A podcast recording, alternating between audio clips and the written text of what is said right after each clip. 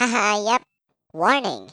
This podcast contains cheesy jokes and sometimes an awkward moment of silence. Listener discretion is advised. Suatu hari nanti, gua bakal mati. Tapi, haruskah gua mati? Mungkin aja kalau gua dikasih kesempatan atau ditawarkan kesempatan untuk hidup lebih lama, gua akan ambil kesempatan itu tanpa pikir panjang. Tapi, berapakah kesempatan untuk hidup lebih lama ini berubah menjadi terlalu lama? Apakah kematian adalah hal yang memang seharusnya selamanya gue hindarkan? Atau kematian dan hukum alam yang ada adalah sesuatu yang harus gue terima, gue tunduk tanpa perjuangan? Lu lagi dengerin Frivolous Mind Podcast dan inilah dia bagaimana manusia berakhir.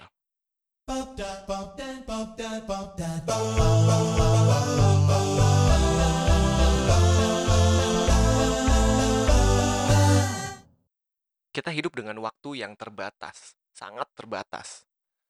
Dan dengan waktu yang terbatas ini, kita dipaksa, terpaksa untuk bingung, mencari arti dan mencari kebenaran yang absolut.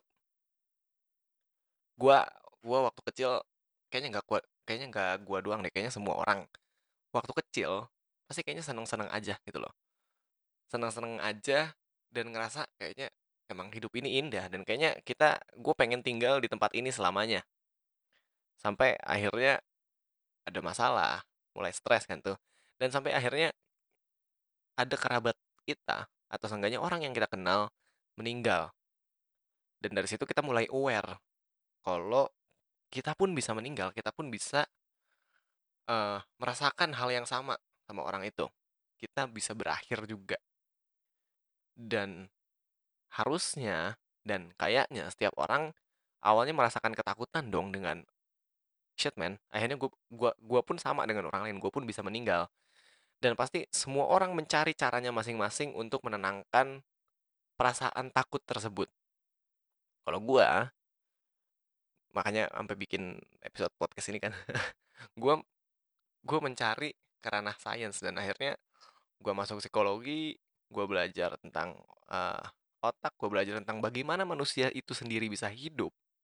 Dan akhirnya kurang lebihnya gue bisa menemukan bagaimana nanti gue akan meninggal tuh perasaannya akan seperti apa. Dan buat gue ini uh, mungkin ya kalau asumsi gue benar mungkin pengalaman gue nanti di saat gue uh, lagi mengalami dying proses ini adalah sesuatu yang sangat menyeramkan mengerikan tapi mungkin juga unik dan gimana ya mungkin ya, sebuah sensasi yang tidak bisa dijelaskan dan tidak bisa diceritakan. Ya gimana mau ceritakan udah mati. Nah tapi intinya yang gue dapat dari sini awalnya gue mencari gimana sih manusia bisa hidup ya kan? Mungkin kalau orang awam bilangnya ya manusia hidup karena bernyawa ya kan? Nah tapi apa itu nyawa sendiri yang gue cari di ranah sains? Malah gue tidak menemukan nyawa itu tuh apa?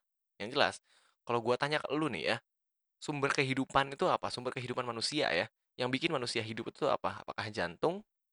Apakah otak? Dan ternyata yang hidup, uh, yang membuat kita hidup itu adalah otak, ya, adalah otak kita. Nah, kenapa jantung itu bukan? Karena otak kita mengkontrol jantung. Ada bagian dalam otak yang mengkontrol seluruh organ tubuh kita. Itu ada di bagian otak kecil, di bagian cerebellum. Uh, simple, uh, apa ya namanya? Kalau nggak salah batang otak. Batang otak itu mengkontrol organ-organ tubuh kita secara otomatis. Jadi emang uh, organ tubuh kita itu nggak independen, men, ya. Itu semua dikontrol oleh otak kita. Otak otak kita adalah badan eksekutifnya, ya. Menterinya ibaratnya menterinya badan kita tuh menterinya kita tuh otak gitu.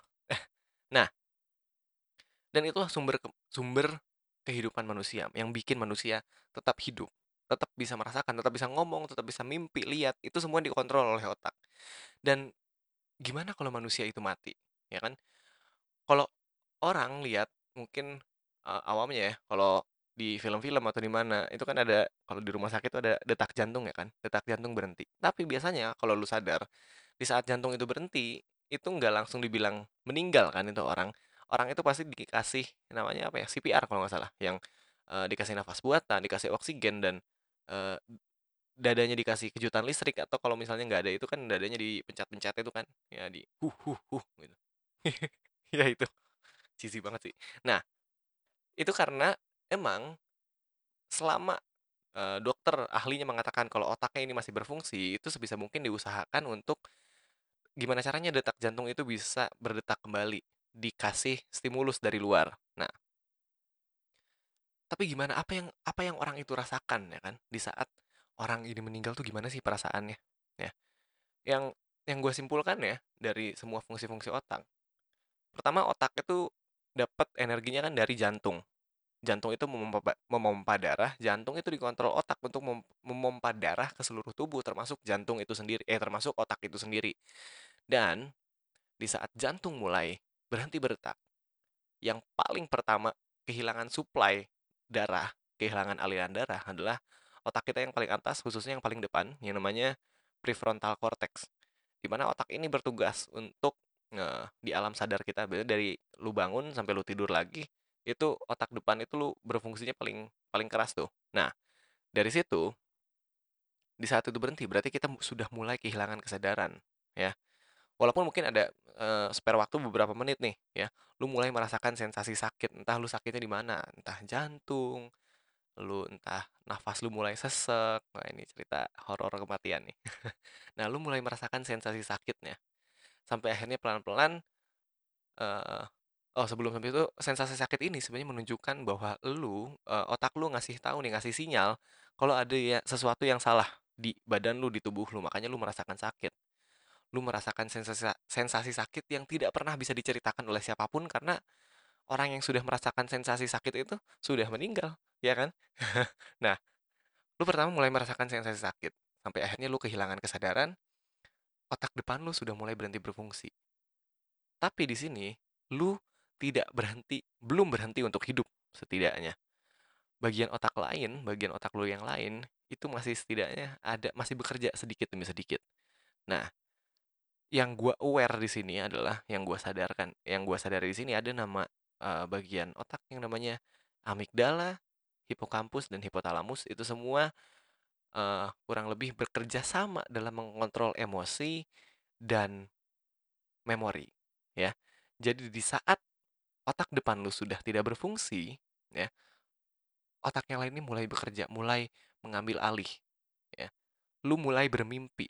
Nah, tapi mimpinya bisa aneh-aneh, karena mimpi itu sebenarnya kan mimpi itu bukan lu dapet visualisasi dari luar, dari energi apa lu masuk, enggak. Mimpi itu adalah akumulasi masa lalu lu ibaratnya, tapi, eee, ya kayak kecampur-campur gitu. Nah, ibaratnya lu mulai bermimpi. Nah, mimpinya apa? Nggak ada yang tahu sebenarnya, tapi yang mungkin gua asumsikan kalau lu, eee, hidupnya relatif makanya ini mungkin alasannya kenapa hidup itu harus bahagia, kalau hidupnya tidak bahagia, nanti mimpi lu pas sekarat itu sedih, itu menyakitkan banget. Nah, dan apa yang bikin gua takut, mimpi ini, lu bisa merasakan sensasi mimpi ini entah sangat cepat atau sangat lama, karena bagian otak depan lu sudah tidak berfungsi, lu tidak bisa mempersepsikan waktu secara tepat lagi, ya. Jadi mungkin aja lu bermimpi dalam proses kematian lu, lu merasakan kalau lu hidup jutaan tahun, bisa aja. Lu mungkin bisa aja cuman ngerasain 5 menit, bisa aja. Karena otak lu sudah tidak bisa mempersepsikan waktu secara tepat itu tadi. Kalau misalnya, eee, lu eee, apa ya, punya pengalaman traumatis, punya peng atau punya pengalaman yang senang, itu mungkin akan terulang lagi di saat lu mengalami proses kematian itu tadi, ya. Dan itu waktunya nggak ada yang tahu. Lu kalau pernah nonton Doctor Strange mah mungkin aja bisa terulang lagi terulang lagi terulang lagi, kayak gitu. Dan buat gue itu adalah sesuatu yang menyeramkan. Sampai akhirnya mungkin di saat sensasi jutaan tahun itu berhenti, di saat otak lu sudah kehilang otak bagian itu sudah kehilangan oksigennya, sudah kehilangan aliran darahnya, mulailah sensasi lu berhenti, di situ pun, eee, batak batang otak lu pun berhenti, organ-organ tubuh lu mulai berhenti, dan lu mencapai kematian. Dan apa yang ada setelah kematian, sampai sekarang belum juga belum ada juga yang menceritakan apa yang setelah yang ada setelah kematian ya. Ya mungkin ada, eee, bukan mungkin ya, ada yang, kalau dari kepercayaan lu setelah mati ada ini ada ini ada ini, tergantung dari kepercayaan lu seperti apa, ada yang reinkarnasi, ada yang masuk surga. Tapi itu kan sekedar bukan sekedar, salah, gue bukan maksud merendahkan ya, bukan sekedar, apa ya enaknya ngomongnya, itu kan adalah sebuah kepercayaan ya, cerita dari kepercayaan. Nah Tapi sampai sekarang kan nggak pernah, nggak ada yang tahu dan nggak ada yang menceritakan. Entah lu masuk surga, entah lu masuk neraka, entah lu reinkarnasi, atau lu mencapai ketiadaan, kehampaan. Lu mencapai nol lagi, nihil lagi. Untuk selama-lamanya. Dikatakan oleh ilmu pengetahuan bahwa alam semesta lahir dari sebuah ledakan, bahwa manusia ada dari seleksi alam lahir dari proses persalinan. Yang jelas, sudah ribuan tahun manusia berlomba mencari kebenaran. Kata si A, orang lain hanya bisa berangan-angan.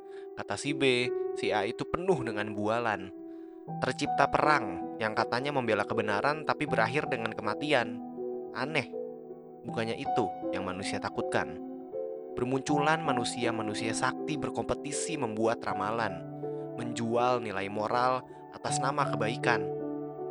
Atas nama sains, terlahir para pemikir dan cendikiawan.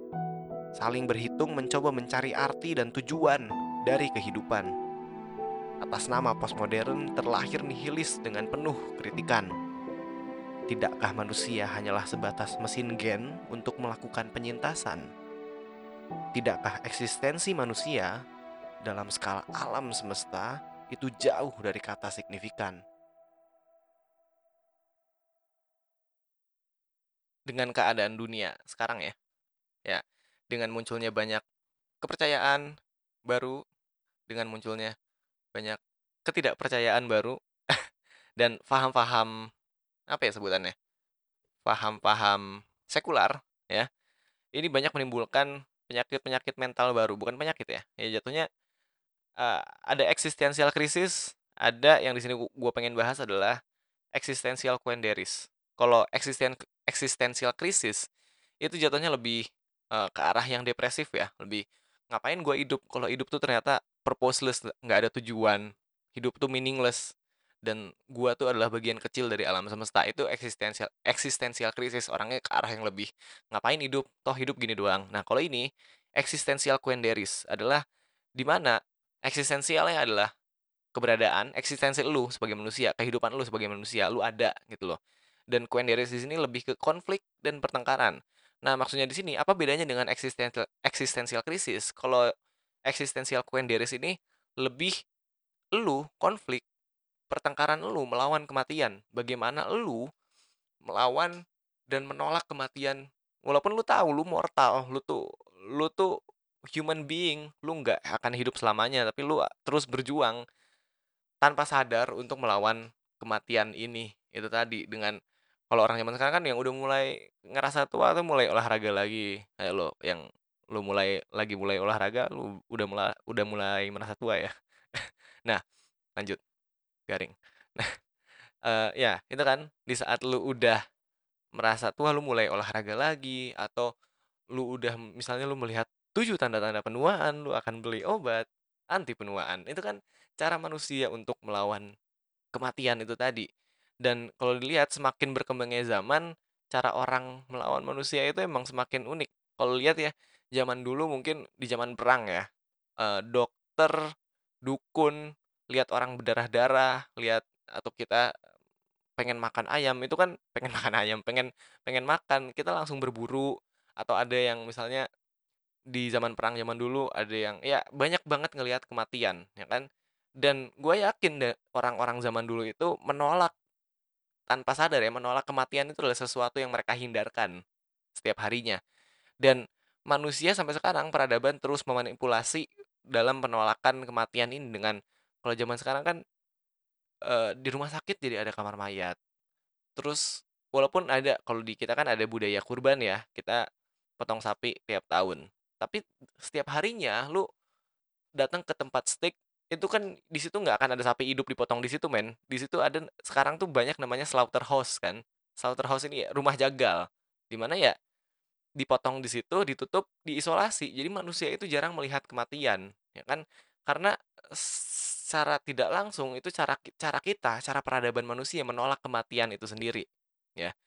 Nah ngomong-ngomong menolak kematian ngomong-ngomong rasa takut kita tentang kematian, ada namanya teror manajemen teori.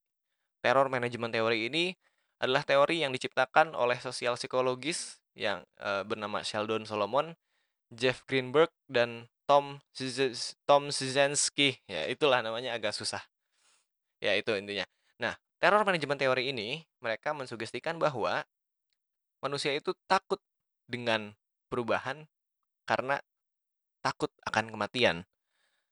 Contoh simpelnya, ya tadi kan, di saat lu merasa tua, lu ada perubahan dalam diri lu, lu takut. Terus manusia biasanya kalau udah di zona nyamannya, emang sifat alaminya kalau udah nyaman ya nyaman di situ. Jarang kan manusia yang bener-bener open to changes. Dan salah satunya adalah kepercayaan. Gue tidak menyalahkan uh, terlepas dari nilai benar atau tidaknya, tapi adalah fakta bahwa kepercayaan itu budaya budaya konvensional itu cenderung lebih strict, lebih kuat, lebih kaku terhadap perubahan. Dan ini adalah salah satu yang disugestikan oleh yang disebutkan oleh teror manajemen teori ini. Dan juga menurut mereka meningkatnya e, rasa nasionalisme, egosentris kita, fanatisme kita, radikalisme kita itu berkorelasi dengan meningkatnya kesadaran kita sebagai manusia akan kita itu makhluk yang mortality, makhluk yang tidak abadi. Nah, itu semuanya adalah cara manusia untuk mengelakkan, bukan mengelakkan ya, cara manusia untuk menghadapi kematian yang tidak bisa dihindarkan, tidak bisa dielakkan. Adalah dengan itu tadi, adalah dengan menerima nilai moral, menyepakati nilai moral yang berlaku, membuat peraturan-peraturan di sekitarnya. Karena secara tidak langsung mungkin manusia percaya bahwa dengan adanya aturan yang berlaku, dengan adanya nilai moral yang ada, itu bisa memperlambat kematian manusia itu sendiri. Nah, itu pun bisa menjelaskan statement yang tadi, yang bahwa manusia itu takut akan perubahan karena takut akan kematian. Karena dengan nilai moral yang sudah disepakati untuk sekian lama, untuk ratusan tahun, muncul paham-paham baru yang menolak, yang kontradiktif dengan nilai-nilai yang lama. Akhirnya orang-orang yang masih menganut kepercayaan yang lama ini marah, entah menolak, entah melawan. Itu adalah bentuk ketakutan manusia akan kematian itu sendiri. Nah, kesadaran akan ketidakabadian kita itu merubah cara berperilaku kita, ya kan? Dengan nilai moral yang ada, muncul kan perubahannya adalah muncul dengan adanya ilmu sains, muncul paham-paham baru, paham yang lebih skeptis, paham yang lebih uh, apa ya, yang lebih scientific approach ibaratnya. Itu kan adalah paham baru, ya. Cara mereka berperilaku pun berubah. Mereka cenderung untuk gimana caranya nih memperlambat kematian. Sedangkan mungkin nilai budaya yang lama menerima kematian dengan percaya bahwa setelah kematian kita akan hidup kembali. Nah, itu akan selalu konflik. Dan entah nanti ada kepercayaan apa lagi misalnya ya misalnya nanti ini jadi paham besar nih paham sains ini paham skeptis ini menjadi paham besar mungkin nanti ada paham baru lagi yang muncul dan mungkin itu bisa ya akan ada konflik lagi itu akan selalu ada karena perubahan itu adalah sesuatu yang menyeramkan kalau menurut teori ini. Ya kan? Dan kalau quotes-quotes klise ya, kata-kata klise dari film-film dan dari internet entah gue bacanya dari mana kan manusia itu selalu takut dengan uh, sesuatu yang tidak mereka mengerti dan kematian sebuah akhir adalah sesuatu yang mungkin sampai sekarang belum pernah kita mengerti kematian itu apa dan setelah mati itu apa. Kita cuma tahu mati itu mati. Tapi rahasia di balik kematian ini masih menjadi misteri besar. Tapi pertanyaannya, apakah kita harus mati? Dan apakah manusia di masa mendatang menemukan cara untuk hidup selamanya? Nah, gue menemukan sebuah perusahaan di Amerika, namanya Alcor, A-L-C-O-R, ya. Itu adalah sebuah perusahaan yang berusaha untuk memperpanjang umur manusia ya. Itu adalah life extending facility yang di mana pasiennya mereka menyebutnya pasien. Sebenarnya orang yang di sini tuh secara medis secara klinis sudah disebut mati tapi mereka menyebut itu pasien karena setelah mereka disebut mati mereka di berlakukan yang namanya cryo preservation yang di mana cryo ini didinginkan preservation ini di, ditahan, dipertahankan. Nah, dipertahankan kehidupannya, organnya, terutama otaknya ini dengan cara didinginkan. Nah, lu bisa cari nih Alcor, A L C O R. Nah, yang gue cari itu ada orang yang mungkin cuma dipotong bagian kepala sampai pundaknya, ada yang minta full body, dan mereka tuh didinginkan. Belum tahu sebenarnya kapan hidupnya. Alkor ini menunggu sampai ada perusahaan atau ada sebuah ilmu baru yang ternyata bisa mengembalikan manusia dari uh, organ yang didinginkan ini, ya kan? Soalnya kalau kata CEO-nya, ya emang bener sih maksudnya sekarang kan banyak uh, organ-organ yang organ-organ yang didonorkan itu kan awalnya pakai teknik di cryo ini kan, di cryo didinginkan ini akhir baru sampai akhirnya organ ini didonorkan ke orang lain. Nah, mereka percaya kalau manusia pun organnya bisa gitu loh. Keman kematian manusia itu adalah sesuatu yang menurut mereka bisa dilicikin, dilicikin ibaratnya ya. Mereka bisa cheat the death ibaratnya gitu. Nah, kalau lu emang takut dengan kematian, lu nggak pengen mati, lu bisa daftar ke Alkor ini. Lu nanti tanda tangan di saat tanda tangannya perjanjian intinya di saat nanti lu mati, ya.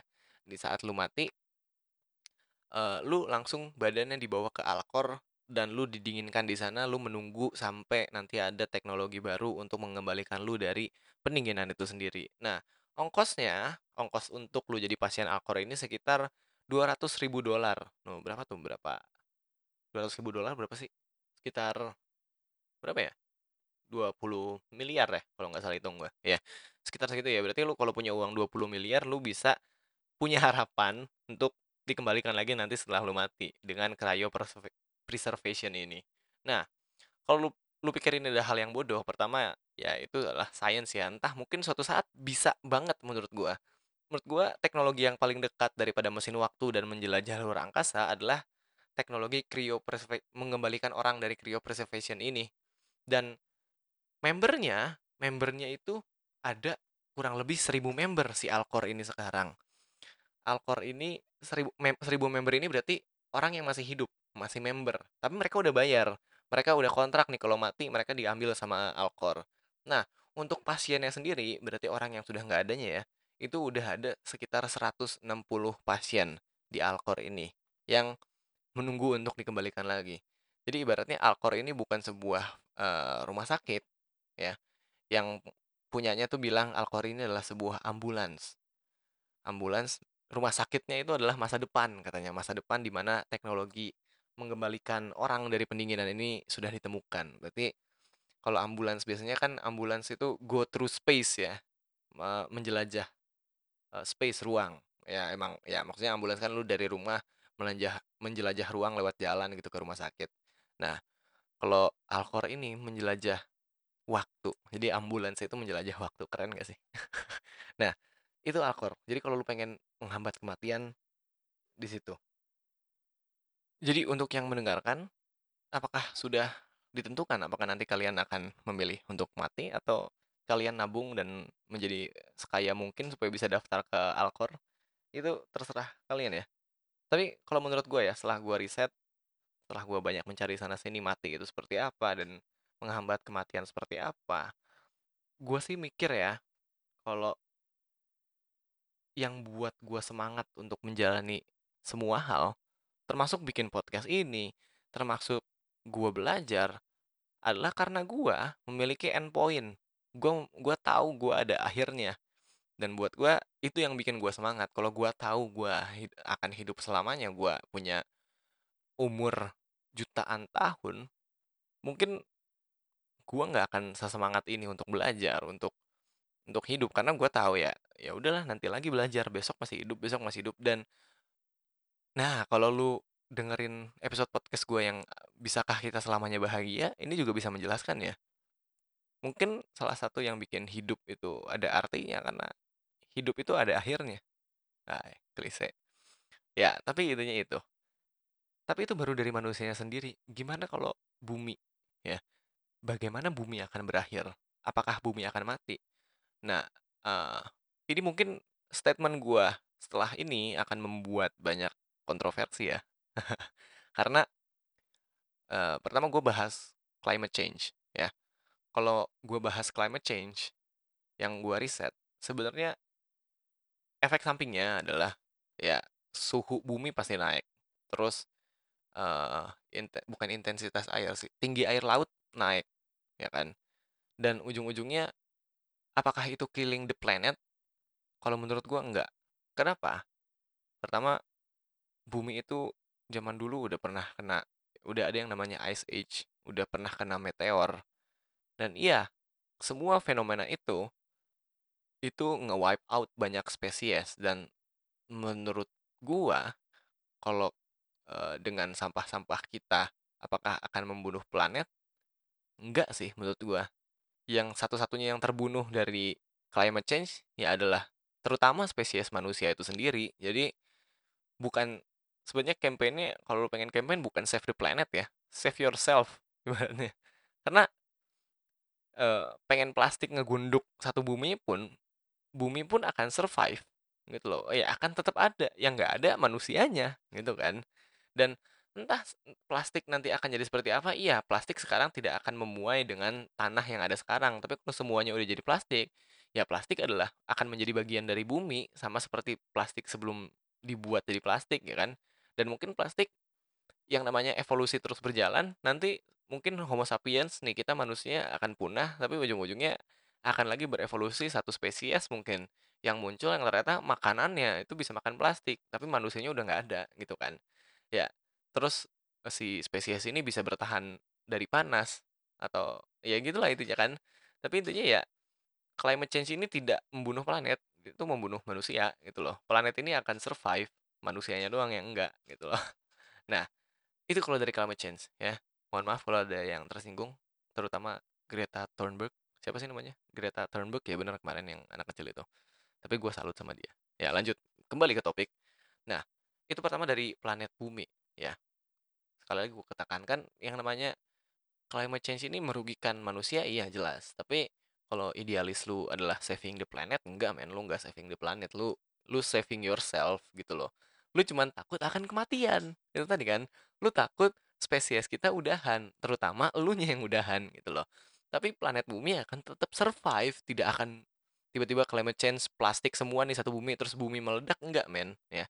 Bumi itu akan terus berputar seiring dengan gravitasi yang ada dan gravitasi matahari. Nah, kalau ngomongin matahari, ya, kalau ngomongin the end of our solar system, mungkin itu masih lama banget dan mungkin lu nggak akan punya bukan mungkin sih kayaknya kemungkinan besar dan kem- ya udah absol nggak ya nggak ada yang nggak mungkin mungkin aja lu di cryo preservation itu ya terus jadi hidup selamanya. Tapi yang gua yang gua riset eh, matahari itu energinya masih bisa menampung kurang lebih eh masih bisa bertahan kurang lebih 5 kurang lebih 5 billion years.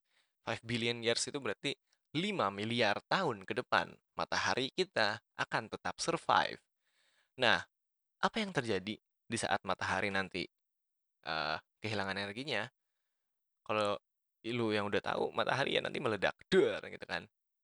Nah setelah meledak ledakan matahari ini akan membuat black hole.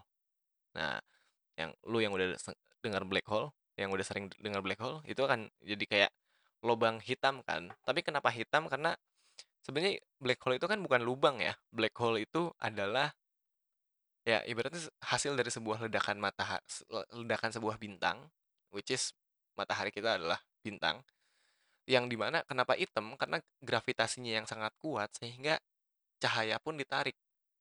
Materi ditarik ruang ditarik dan katanya waktu pun ditarik. Ya thanks to Stephen Hawking kita jadi tahu banyak tentang ini dan menurut gua bagaimana how our universe will end di saat nanti semuanya nah ini ini eh, bukan teori ya mungkin ini eh, hipotesis gua nih ya. Di saat nanti semua matahari udah meledak ya semuanya udah ketarik planet-planet di sekitar solar sistemnya udah ketarik nih pung terus galaksi kita pun semuanya udah jadi black hole. Yang mungkin akan terjadi miliaran ratusan miliar atau triliunan tahun ke depan nggak ada yang tahu. Tapi di saat semuanya di black hole mereka kan akan membuat supermassive black hole tuh ya. Jadi band nggak. Nggak maksudnya akan jadi kumpulan black hole dan semuanya saling tarik menarik ya kan? Yang yang gue pikirin apakah itu semua adalah siklus ya kan? Big Bang kan terjadi dari ketiada ketiadaan. Black hole ini menarik ruang waktu dan volume. Bahkan cahaya pun ditarik ya kan? Dan kalau semuanya jadi black hole, semuanya kan saling tarik menarik. Bukannya semuanya jadi kecil lagi ya, jadi nyet gitu mengerucut dan di saat mengerucut akan meledak lagi. Akan jadi alam semesta baru lagi nggak sih? Dan mungkin entah ya, ini ini kayak asumsi gua aja. Dan mungkin nanti as- udah meledak lagi itu Big Bang lagi terus aja dan mungkin inilah sebuah siklus yang sudah terjadi sebelum-sebelumnya entah gua nggak tahu mungkin ya ya alam semesta cukup seperti itu aja bukan sesuatu yang signifikan tapi ya sebuah kembang kempisnya dari satu ledakan. Dan alam semesta ini buat gua adalah sebuah misteri yang wow gitu loh apa apa gitu loh. Ngerti gak sih? Maksudnya kalau ya emang semua nanti menjadi black hole mengerucut terus meledak lagi jadi alam semesta baru lagi terlahir bumi-bumi baru lagi terakhir manusia-manusia baru baru lagi terlahir SJW SJW baru lagi terus nanti begitu lagi berarti kan ini kayak lingkaran setan alam semesta ya seperti itu tanpa alasan terus aja berputar eksistensi eksistensi yang tanpa alasan. Kenapa gue bilang tanpa alasan? Karena ya sampai sekarang belum ada data empiris yang menjelaskan alasan kenapa semua itu ada gitu loh. Fakta objektif bukti, uh, menunjukkan ya kalau bukan menunjukkan baru sampai situ belum bisa menjelaskan apa yang ada di luar alam semesta ini tadi. Dan itu mungkin akhir dari semuanya dan awal dari semuanya dari alam semesta itu. Dan ya mungkin cukup ya episode kali ini podcastnya. Ini bahasannya buat gue cukup luas dari bahas psikologi sampai bahas black hole teori. Wow. Dan membuat supermassive black hole. Tapi intinya itu. Uh, in the end of the day, bukan in the end of the day, in the end of the episode. Berarti semoga lu mengambil intisarinya di sini entah apa yang lu ambil entah lu jadi takut mati atau lu pengen mati. Jangan ya jangan ada yang mati gara-gara podcast gua. Please ntar jadi masalah.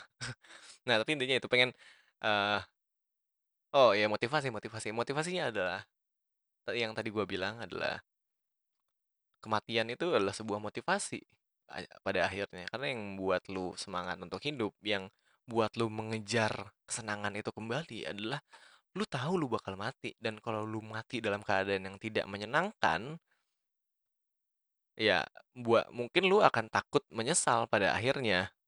Dan itulah yang buat lu mengejar kesenangan.